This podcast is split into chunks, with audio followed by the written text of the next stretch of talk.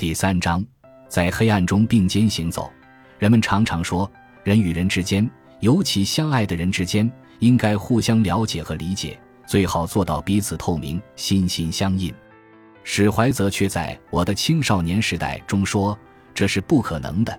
即使可能，任何人也无权对别人提出这种要求。不仅存在着肉体上的羞耻，而且还存在着精神上的羞耻。我们应该尊重他，心灵也有其外衣，我们不应脱掉它。如同对于上帝的神秘一样，对于他人灵魂的神秘。我们同样不能像看一本属于自己的书那样去阅读和认识，而只能给予爱和信任。每个人对于别人来说都是一个秘密，我们应该顺应这个事实。相爱的人们也只是在黑暗中并肩行走，所能做到的仅是各自努力追求心中的光明，并互相感受到这种努力，互相鼓励，而不需要注视别人的脸和探视别人的心灵。读着这些精彩的议论，我无言而折服。他们使我瞥见了史怀泽的敬畏生命伦理学的深度。凡是有着深刻而丰富的内心生活的人，必然会深知一切精神事物的神秘性，并对之充满敬畏之情。史怀泽就是这样的一个人。在他看来，一切生命现象都是世界某种神秘的精神本质的显现。由此，他提出了敬畏一切生命的主张。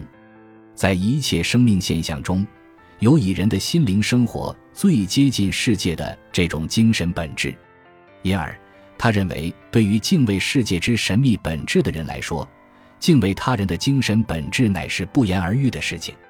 以互相理解为人际关系的骨笛，其根源就在于不懂得人的心灵生活的神秘性。按照这一思路，人们一方面非常看重别人是否理解自己。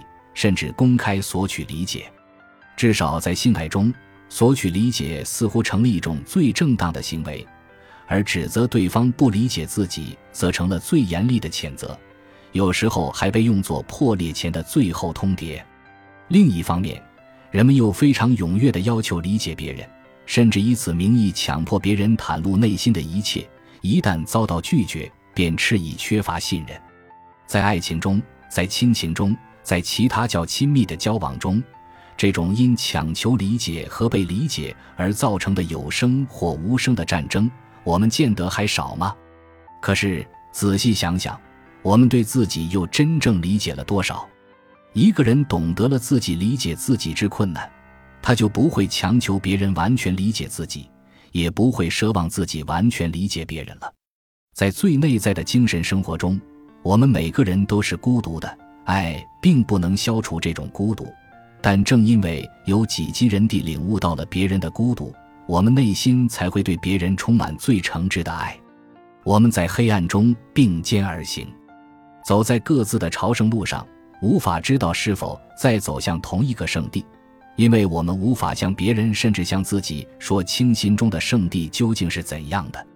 然而，同样的朝圣热情使我们相信。也许存在着同一个圣地。作为有灵魂的存在物，人的伟大和悲壮尽在于此了。感谢您的收听，本集已经播讲完毕。喜欢请订阅专辑，关注主播主页，更多精彩内容等着你。